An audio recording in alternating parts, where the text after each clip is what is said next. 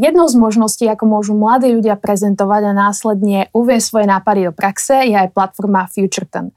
O priebehu posledného ročníka jej súťaže sa dnes budeme rozprávať s pánom Ivanom Paulem, špecialistom v oblasti auditu spoločnosti TPA, ako aj s Paulinou Blahiovou a Hanou Trenčanovou, zakladateľkami projektu TABU, s ktorými sa na FutureTone zúčastnili. Dobrý deň. Dobrý deň. Dobrý. Tak Dobrý. možno by na úvod pán Paule mohol projekt FutureTone našim poslucháčom predstaviť.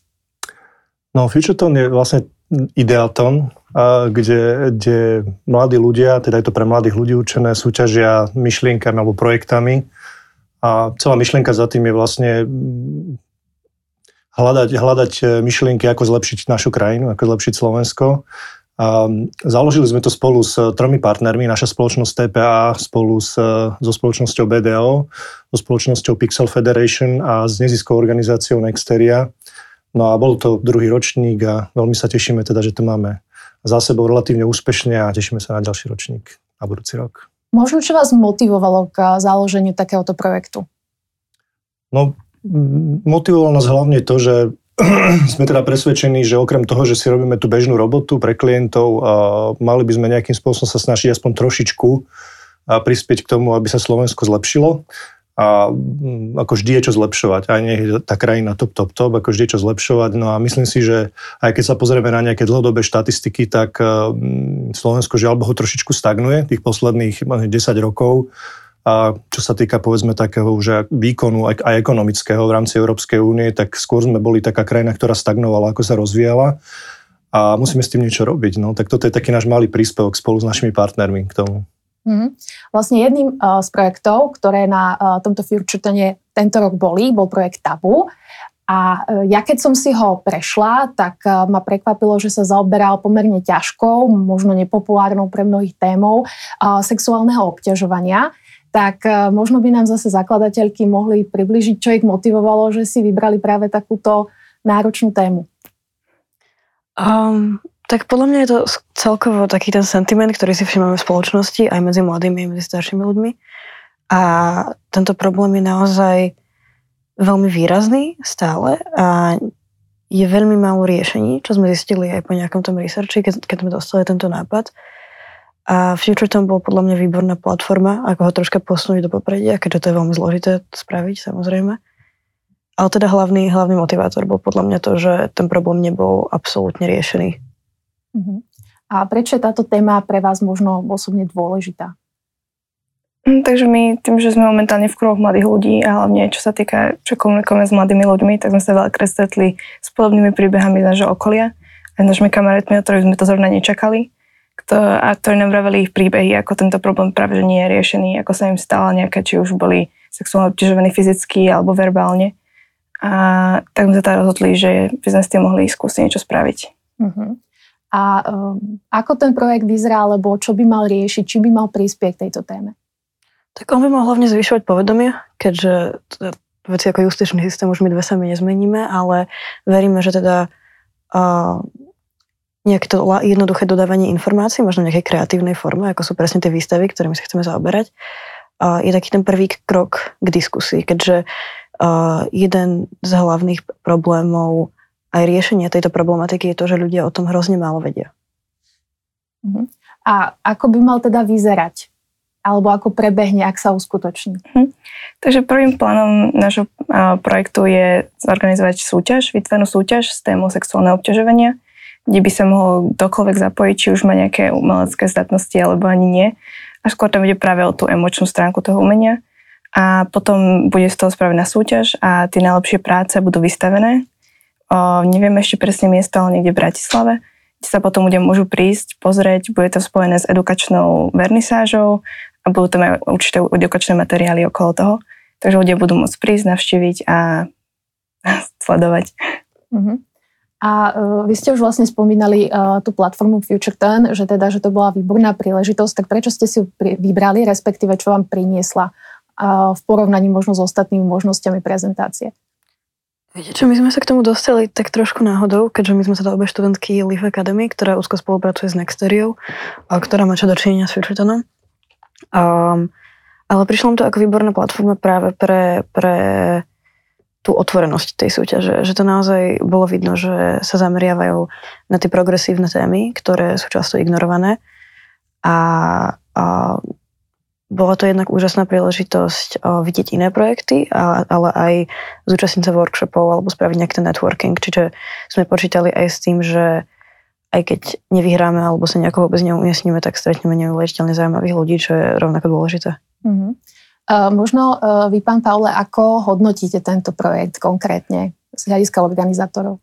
Hej, a ak môžem takto tak do takého širšieho kontextu aj Jasne. zasadím, že, že konkrétne tento projekt nás zaujala. My sme mali, my sme mali tri témy. Mali sme tému školstvo, čo trošku to vzdelávanie vlastne je aj v tomto, v tomto, v tomto projekte, ale on súťažil vlastne v inej skupine.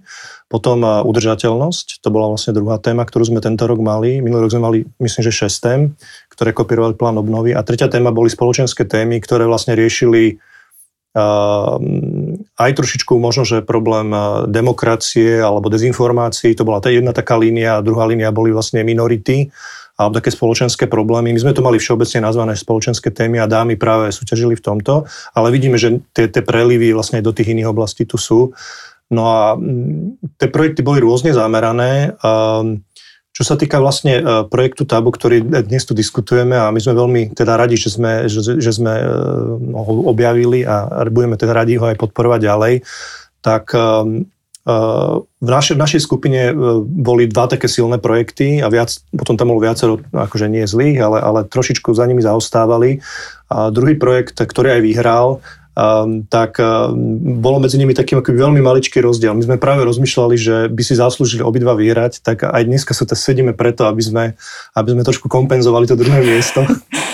A naozaj sme mali veľmi ťažkú, v porote sme boli štyria, vlastne bol tam pán Pavol Žilinčík, čo bol bývalý člen súdnej rady a momentálne teraz, teraz rieši aj ako tému hate speech vlastne svojej súčasnej súčasnom pôsobení. Potom tam bol Daniel Milo, čo je vlastne odborník na túto tému. A momentálne teraz teda primárne rieši dezinformácie, ale vlastne aj témy akoby minorít a tohto, toho, toho dosť zaujíma. A potom tam bol pán Mikuláš Kresánek, ktorý je veľmi zaujímavý a my sa s ním ešte teraz stretneme. Budúci týždeň teda dúfam, že aj dámy prídu na našom workshope a ktorý rieši investície do sociálnych projektov.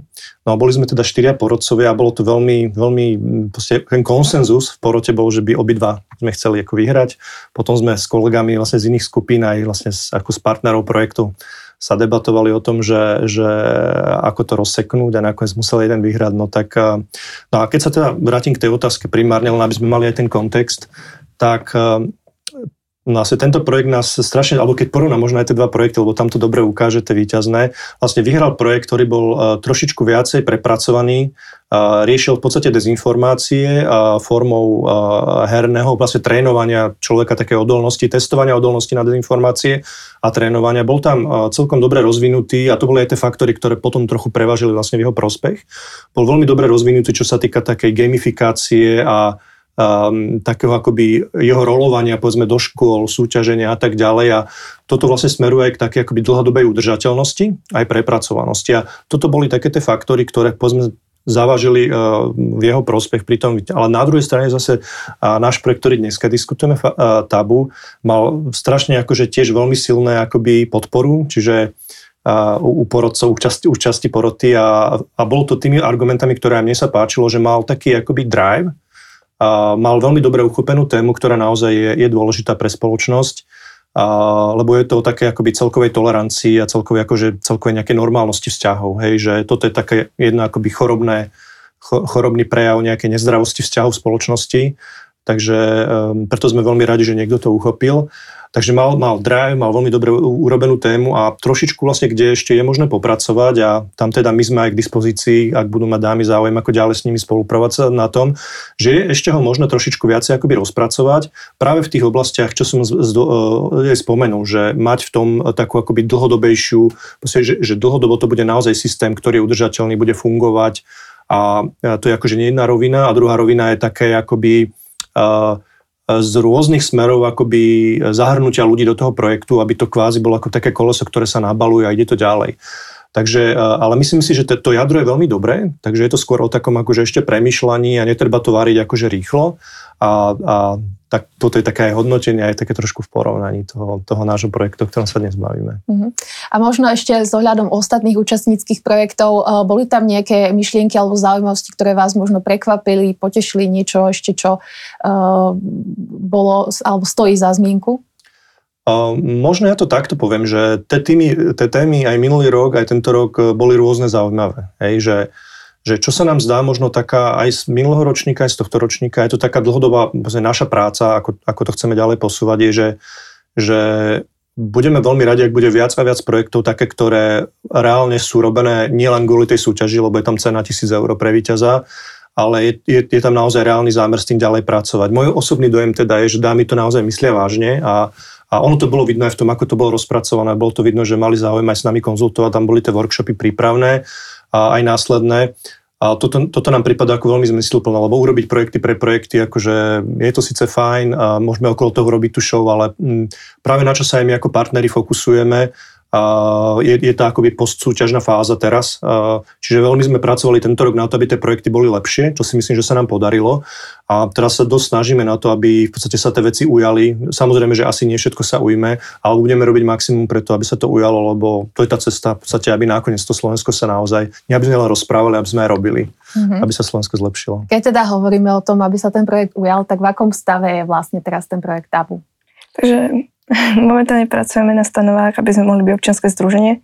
Už nejakú dlhšiu dobu na nej čakáme, teraz je finálna verzia, keď to spracovávajú. A potom už keď budeme občianske združenie, by sme postupne chceli začať s organizovaním tej súťaže. Už máme pripravené materiály, launch sociálnych médií a marketingové materiály, dizajny a podobne. Máme už určitú databázu psychológov, umelcov a odborníkov, ktorí by nám potom pomohli s vyhodnocovaním súťaže. Takže máme už pripravené pár krokov dopredu a teraz len čakáme na schválenie občianského združenia. Uh-huh a možno z hľadiska tej podpory, čo sa vám už podarilo získať, respektíve akú podporu by ste potrebovali?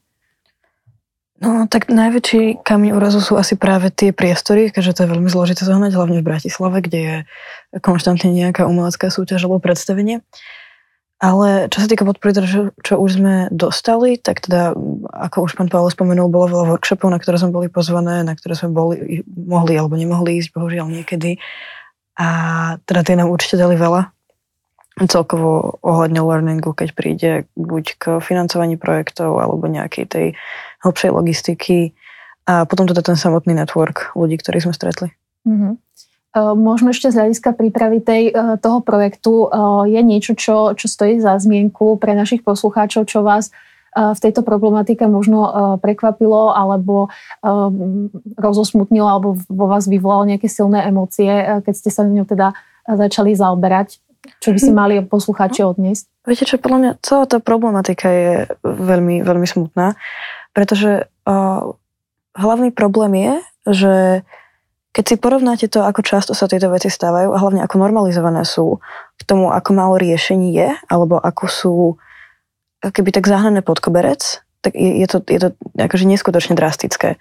Pretože z konverzácií len s ľuďmi okolo mňa, a potom aj teda z viacej systematického researchu, viem, že pri mladých ženách, ale aj mužoch, to nie je skôr otázka, či majú s týmto skúsenosť, ale kedy.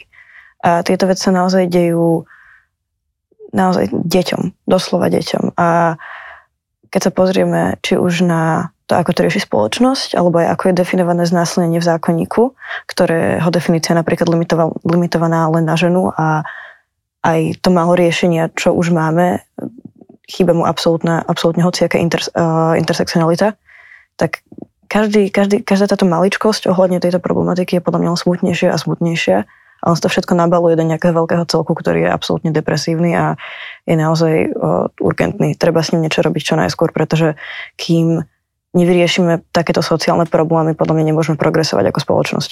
Mm-hmm. Uh, možno z hľadiska tých riešení, tak uh, kedy sa môžeme tešiť, alebo aspoň odhadom na nejaké prvé, prvé výstavy alebo prvé činnosti? Hm, zájemne súťaže by som povedala do dvoch mesiacov, určite. A potom bude určite dva mesiace alebo tri mesiace na vypracovanie súťaže, vyhodnotenie približne mesiac, ale myslím, že do takto o rok už by sme mohli mať za sebou prvú výstavu. Mm, super, tak držíme palce. Uh, predpokladám, že takto o rok sa bude uh, organizovať aj ďalší, alebo už bude vyhodnotený ďalší ročník uh, platformy FutureTon. Tak uh, čo by ste si vlastne do toho budúceho roka ako organizátor želali? No, hlavne teraz v najbližšej dobe chceme zhodnotiť tento ročník. Už nejaké také predbežné hodnotenie sme mali, ale nie ešte celkom. A určite sme radi tento rok, že jednak témy, ktoré sme riešili, si dali sami, vlastne sme robili prieskum medzi, medzi mladými ľuďmi, čo ich trápi a tie témy sú vlastne ich. Minulý rok sme kopírovali plán obnovy.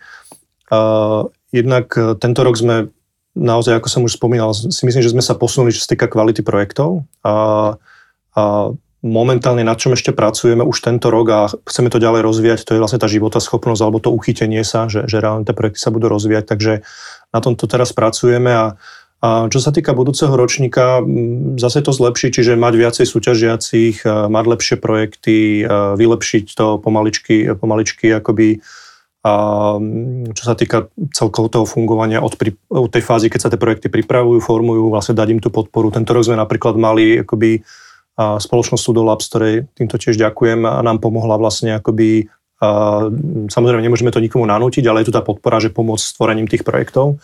Mali sme tiež tento rok e, kvázi oproti minulému roku detálnejšie rozpracované také akoby formy, e, do ktorých tie projekty treba dať. Ako pre mňa je taký benchmark, čo sa týka tej kvality tých projektov, aj náš dávam, aj som na to dneska ráno myslel, že ak budete mať záujem, tak vám ukážem projekty, ktoré máme my sme spolupracovali a COVID to trochu prerušil a dúfam, že sa to obnoví s ekonomickou univerzitou. Bol taký, že myslím, že sa to volalo, že Global Consulting Program, a kde sme mali vlastne vo firme na dva týždne študentov z americkej univerzity a z ekonomickej univerzity a to za, robili zadania. To nielen my, akože viacero firiem. A tie projekty sú naozaj akože úžasne rozpracované. My sme to možno 5-6 rokov, rôzne témy sme riešili. A to je pre mňa taký akoby template, že, že, že takto by som veľmi rád, lebo za dva týždne, povedzme, štyria ľudia to takto spracovali a zhruba na túto úroveň, keby sme to dostali, to je taká moja vízia. Takže akoby je kde pracovať tie spoločenské témy a možno sa ani nebudú, budú sa určite nejakým spôsobom aj obmieniať a niektoré budeme vidieť znova, ale tak ako aj vlastne dámy hovoria, ako Hanka, Paulinka hovoria, že, že tie témy tu sú, je to nadlho a podľa mňa my sa musíme snažiť robiť takéto malé projekty, ktoré po troške to posunú, posunú, posunú ďalej ja sa možno na tú situáciu pozerám trošku z väčšej perspektívy, lebo mám viacej rokov ako, ako dámy a ja tu vidím nejaký progres, hej, že ja to rozumiem, že každý si vníma tú, tú svoju fotku, ktorú máme teraz pred sebou, ale ja povedzme za tých 30 rokov, eh, keď vnímam akoby spoločnosť, ako sa rozvíja, tak ja tu vidím nejaký progres, ale, ale vždycky to môže byť lepšie, vždycky to môže byť aj horšie. No ja si myslím, že z hľadiska tej Európskej únie my naozaj trošku zaostávame, takže, takže to, čo čakám od budúceho roku, je zhruba vylepšenie na všetkých tých frontoch a boli by sme veľmi radi, keby sme ešte zobrali jedného väčšieho partnera a do, do partie, ktorý nám pomôže to aj možno, že finančne zase trošičku zväčšiť a dať, dať väčší, väčší, tým pádom väčší priestor a aj, aj urobiť to trošičku lepšie pre tých ľudí, ktorí na tom participujú. Takže toto sú také nejaké naše ciele. Dúfam teda, že kolegovia a, z, a ak to teda budú počuť, že, že ma potom nespúcujú, že som niečo zabudol, ale zhruba takto. A čo by ste možno odkázali účastníkov alebo mladým ľuďom, ktorí sa budú chcieť do budúceho roka alebo ďalších ročníkov zapojiť? Uh, ja si myslím, že pokiaľ, pokiaľ vás niečo trápi, ak teda hovorím teda k mladým ľuďom, ak vás niečo trápi, a, tak uh, máme dve možnosti, že buď budem o tom rozprávať, čo už to je lepšie, ako keď to hodím za hlavu, že aj to rozprávanie sa je dôležité. Ale potom toto je príležitosť, ako to hodiť do reálneho života, ako skúsiť niečo spraviť. No. Ako, mm, čím viac e, medzi nami bude ľudí takých, že trošku sa pokúsim niečo spraviť, tak podľa mňa nám tu bude lepšie. Takže treba sa o to pokúsiť a práve napríklad ja sa vrátim aj k tejto téme. Ja aj preto som veľmi vďačný, že túto tému máme. Ja som sa rozprával s mm, mojim synom, ktorý už má skončenú vysokú školu a v podstate je mobilný, lebo hovorí jazykmi a môže ísť kde chce.